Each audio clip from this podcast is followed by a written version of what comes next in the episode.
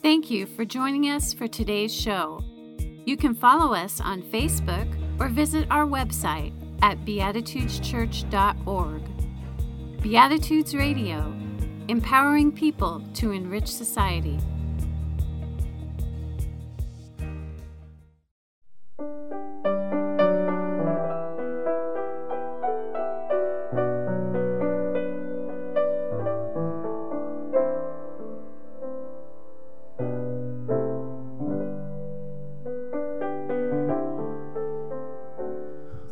For being here today. Please forgive me. This is my first eulogy I've ever given at a funeral. It's a bit daunting to say something meaningful to honor the dearly departed. Rest in peace. Recently, I've been asking myself what that phrase really means. A funeral is an opportunity to lament a loss, allow for a time of mourning, Jeremiah 31 says, I will turn their mourning into joy. I will comfort them and give them gladness for sorrow. That scripture brings me some comfort because today I'm here to eulogize my own funeral. Yes, I said my funeral. Not literally, of course, but figuratively, metaphorically. Parts of me have perished and I've grieved the deceased. Oh, I've, I've lived a good life, very few disappointments and heartaches, but death does not discriminate. It can rain and fall on the just and the unjust. Death visited me this past year, not in a physical form, not in a loss of life, but in the form of a decision to question many of my belief systems. Like most of you, I was raised on certain cultural traditions, religious convictions, political ideologies, all of which propped up an image of who I thought I was. But I fell victim to the sin of certainty, that my view of the world was the only correct one. But now doubt is my companion, uncertainty is my guide. In addition to deconstructing my viewpoints, after 20 productive years, I, I lost a meaningful career this past year. It's been a setback a loss of sense of purpose, of belonging, and stability. I feel a bit disoriented now, mourning the death of some of my dreams. Jesus instructs in Matthew 5 that blessed are those that mourn. But how can loss and grief be blessed? I mean, how can there be any gift in experiencing pain? Perhaps it's like the circle of life. Death gives way to new birth, pruning gives way to fresh growth. Old mindsets can give way to new understanding. Mourning can turn to joy. So I ask you think of the losses that you faced this past year. Maybe it was a job, maybe a friendship, a marriage sense of purpose. Maybe you're facing a health crisis. Can you let them rest in peace? Rest in peace is not for the deceased, it's for the living.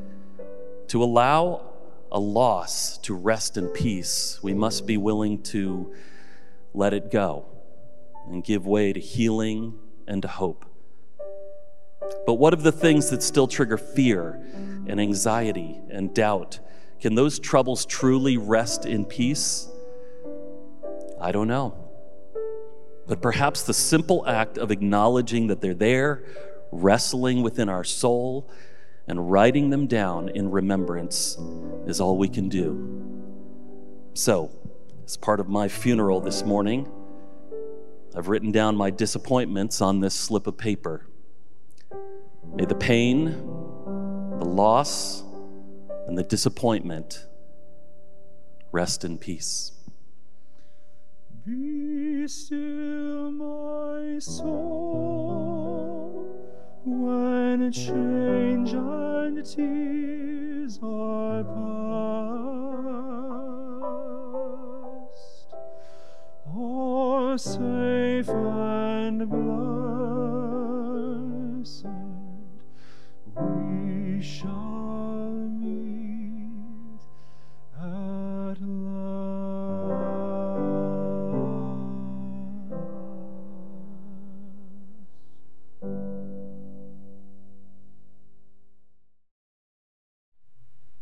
Are you, crying?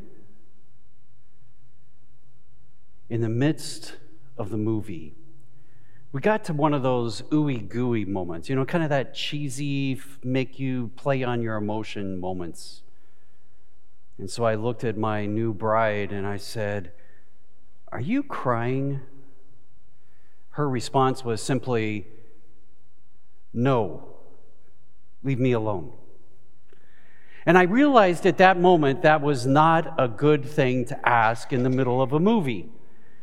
The problem is is I don't learn lessons very well. And even to this day, occasionally we'll be watching TV together and I'll look at her and I say, "So, are you are you crying?" And what I realized with my wife's help is that what I was experiencing by asking that question was basically avoiding my own emotions.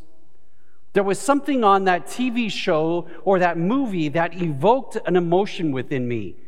It created this response. And rather than allowing that emotion to exist, I tried to deflect it by making light of it. Therefore, the question is are you crying? Or I would make a joke, somehow be able to shift it so I wouldn't have to feel that sense of emotion that often accompanies when we are watching either a movie or a TV show or something like that. When we mourn something, when we grieve on something, it is most, one of the most raw emotions that we can feel. This, this sadness just seems to well up within us. And unfortunately for me, it finds its expression by bringing tears into my eyes. And then as they cascade over my eyelids and down my cheeks, I feel vulnerable. I feel uncomfortable, especially in the presence of other people. I don't know who taught me, but somewhere in my growing up years, it was instilled within me that as a man, I shouldn't cry. And so I think I continue to wrestle with those emotions and those feelings. But of all the Beatitudes, the one that we're looking at today, blessed are those who mourn, is the one that speaks the most to me on a very deep emotional level. Blessed are those who mourn for they shall be comforted. That's the part that really resonates. That in the midst of this grieving, in the midst of this mourning, in the midst of all of those emotions, there will be a sense of comfort. I imagine many of us can feel that sense of comfort again in our minds as we recall when we were children and we were hurt and we ran to that caregiver for their sense of comfort, to be held, to be acknowledged that we are feeling pain in our lives. That is so powerful. That sense of being comforted. But initially, this beatitude did not carry those kind of feelings for it. In fact, from the time of Jesus, when he was no longer here on this earth, for about 1,500 years, the most dominant way of understanding this beatitude, blessed are those who mourn, was this idea of feeling sorrow because of the sins that are in your life. That was the primarily way, primary way that this beatitude was taught, how it was preached with people that you were to feel a sense of sorrow every time you did something wrong. And the comfort would come back to you once you acknowledged your wrong, you confessed your sins, you made atonement for them, and you received absolution. And everything was okay. You were supposed to receive a sense of comfort, knowing that you were once again right with God until you messed up, then it starts all over again. But it was during the 1500s, the early 1500s, that two individuals begin to have questions and actually fell away from their mother church Martin Luther and John Calvin. And as they begin to re examine all the beliefs that have been taught by the Roman Catholic Church, they came to this beatitude. In this beatitude in particular, blessed are those who mourn, they saw in a new way. The way that they saw it was that what we're mourning actually is life itself. That life is difficult, life is challenging. And as we go through life, we will experience different things that will impact us. And there will be times when we will feel a sense of sadness. And it will touch those nerves and those emotions within us that cause us to have that physical response of tears and a sense that things are just aren't right in our lives anymore. That was the dominant view for some time. And then, as Mark mentioned to us in his eulogy, there was a shift that began to take place a few decades ago around this beatitude. And it began to build on this idea that life can be difficult. And it began to build on that and realize that as we go through life, we experience a wide variety of losses. And that was built upon the idea that all of life is temporary. There is nothing in life that is permanent. Let me say it again. Everything is temporary. Nothing lasts forever. Probably the one that we speak about most when it comes to mourning and grief is death itself. It's always amazed me that when it comes to death, that we use the word lost. So and so, we lost so and so. When I was younger, I remember thinking about that, and I said, Well, no, we never really lost them. We know where they are.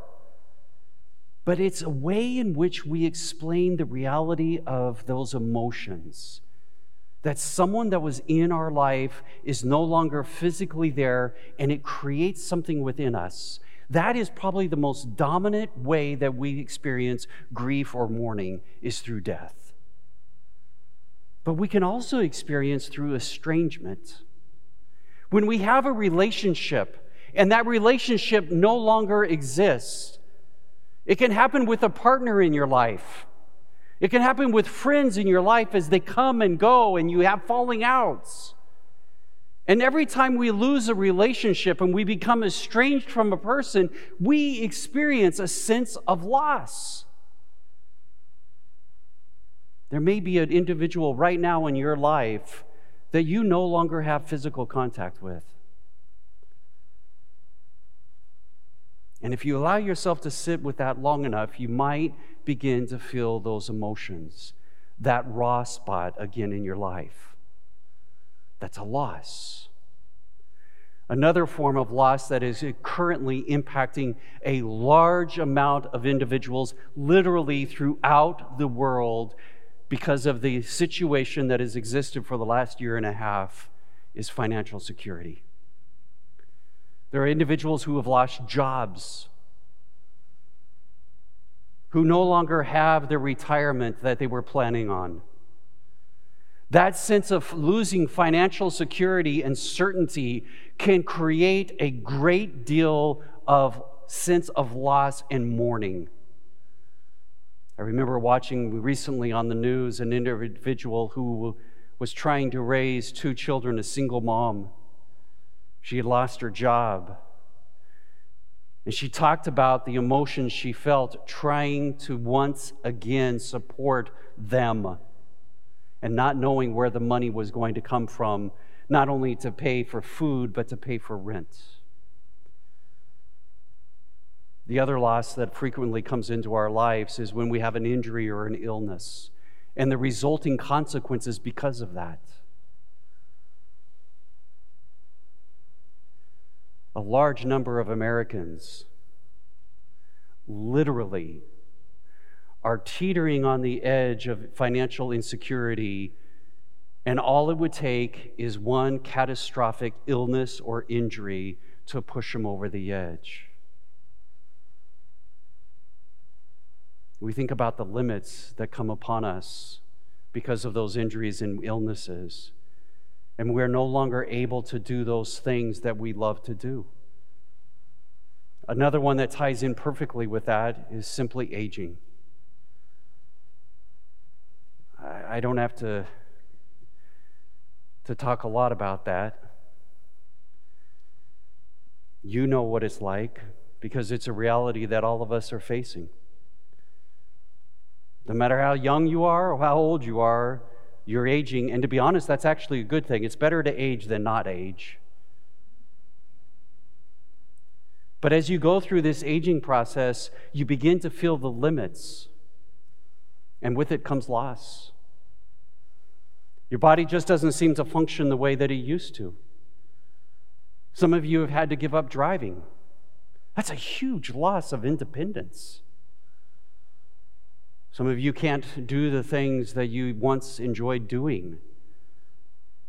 That's a form of grief that we experience inside. Other people feel a sense of loss when it comes to institutions.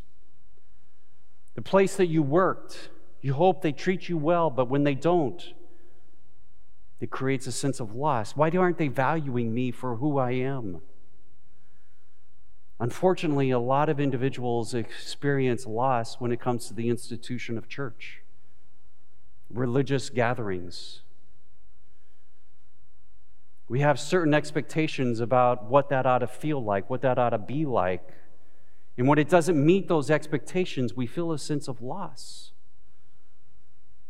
When there's conflict within churches, we feel a sense of loss as we watch people walk away people that were a part of our lives are no longer present. And then there's losses that we experience because we personally have chosen them. When we relinquish something, when we choose to no longer have something in our lives. Probably the easiest one to think about is smoking, drinking, drugs. They can provide such a, a comfort of way of dealing with our emotions. And when we set those aside, it can leave us feeling a sense of loss within ourselves, this emptiness that just has this void that what, what is going to replace it? You see, we experience loss throughout life. Every day, you're losing something. And every day, there's a rebirth, something new coming into your life. And the reason why I think we have so much difficulty when it comes to loss, especially death, is because we are so attached to various things in our lives.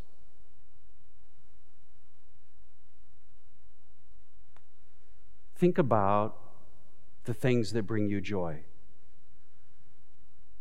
the things that give you a sense of meaning and purpose. And when those things are removed, it creates an unpleasant feeling in return. And our brain is wired in such a way that we seek pleasure. And one of the things that we find pleasurable is consistency. That's why there's so much stress when we make major changes in our life a new job, a new relationship. All of these come into play. And we don't want to lose what it is that gives us pleasure. I love to ride my motorcycle. It is the thing that I can get out on that either by myself or with my wife and just truly be present in that moment. It's almost as if, as the wind blows through my hair, it blows away all of my worries and concerns.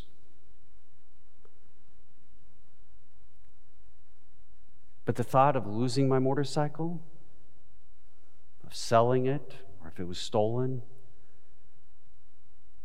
I don't like that idea because I'm invested in it, I'm attached to it. And that is the number one source and cause of the sorrow that is in our lives is attachment. One individual wrote about it this way. His name is Joshua Tillman, and he says the following One of the biggest flaws in our lives is attachment. The reason is quite simple. Our lives here on this earth are short, they're brief. And even within that brief amount of time, there is tremendous change that is happening on a daily basis. Nothing about our lives is permanent. Nothing. Everything is in constant state of change. But as individuals, we are constantly resisting this truth. Why? Because our minds attach to things. We want this, we want that. And for a time, we may get these things, but from the very moment we get them, we, it is only a matter of time before we lose them. And for most of us, this loss brings suffering. Sometimes it's tremendous suffering. This is attachment at work. It doesn't matter whether it's a material object that we're attached to or whether it is an idea about ourselves or someone else that we are attached to. All material objects and even ideas that we have about ourselves and others may end up changing, either during our lives or at our death. Again, Mark was very honest with us as he expressed his loss with a sense of beliefs. There are so many different ways that we can experience loss.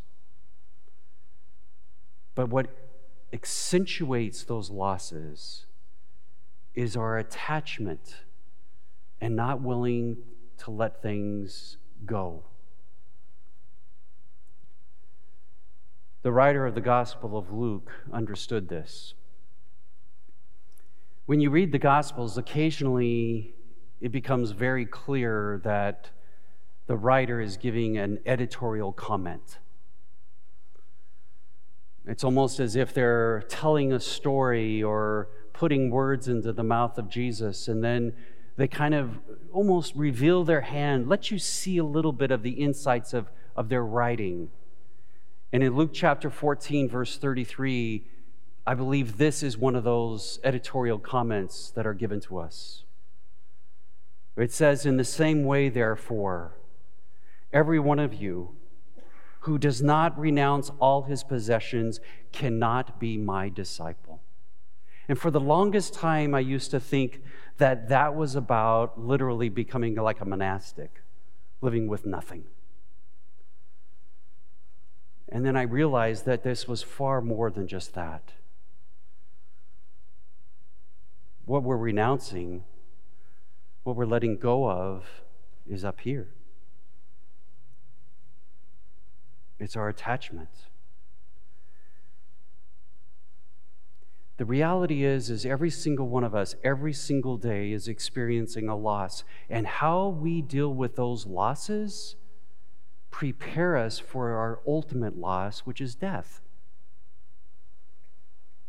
We are given opportunities throughout our life to experience these little deaths, these little losses. So that when death is before us, we've learned how to let go. As uncomfortable as that may seem to us right now.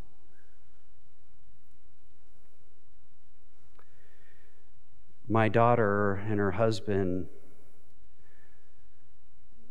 dropped off their kids at our house and went down to Mexico. And in return for watching the kids, I got this glass from Mexico. I came out ahead. I mean, I love being around my grandkids. And every time I use this glass with my favorite beverage, I remember my daughter. I remember my grandchildren. And unfortunately, I remember that everything is temporary. They won't always be in my life.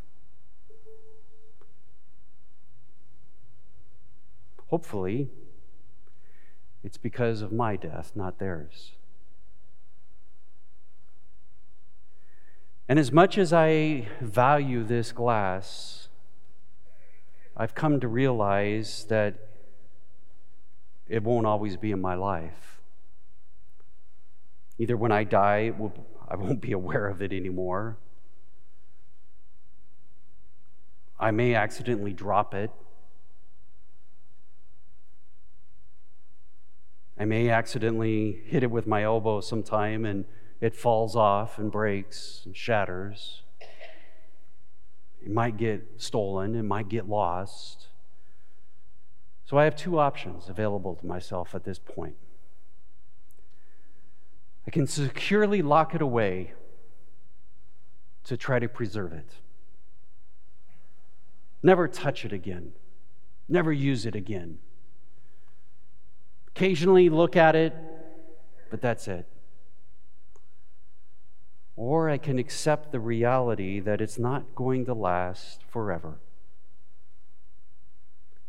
And because of that, I might find a sense of comfort and value every time I see it or use it. And that's just a simple glass. What about the rest of my life? What about the rest of your life? Just because it's temporary doesn't mean that you lose its value right now.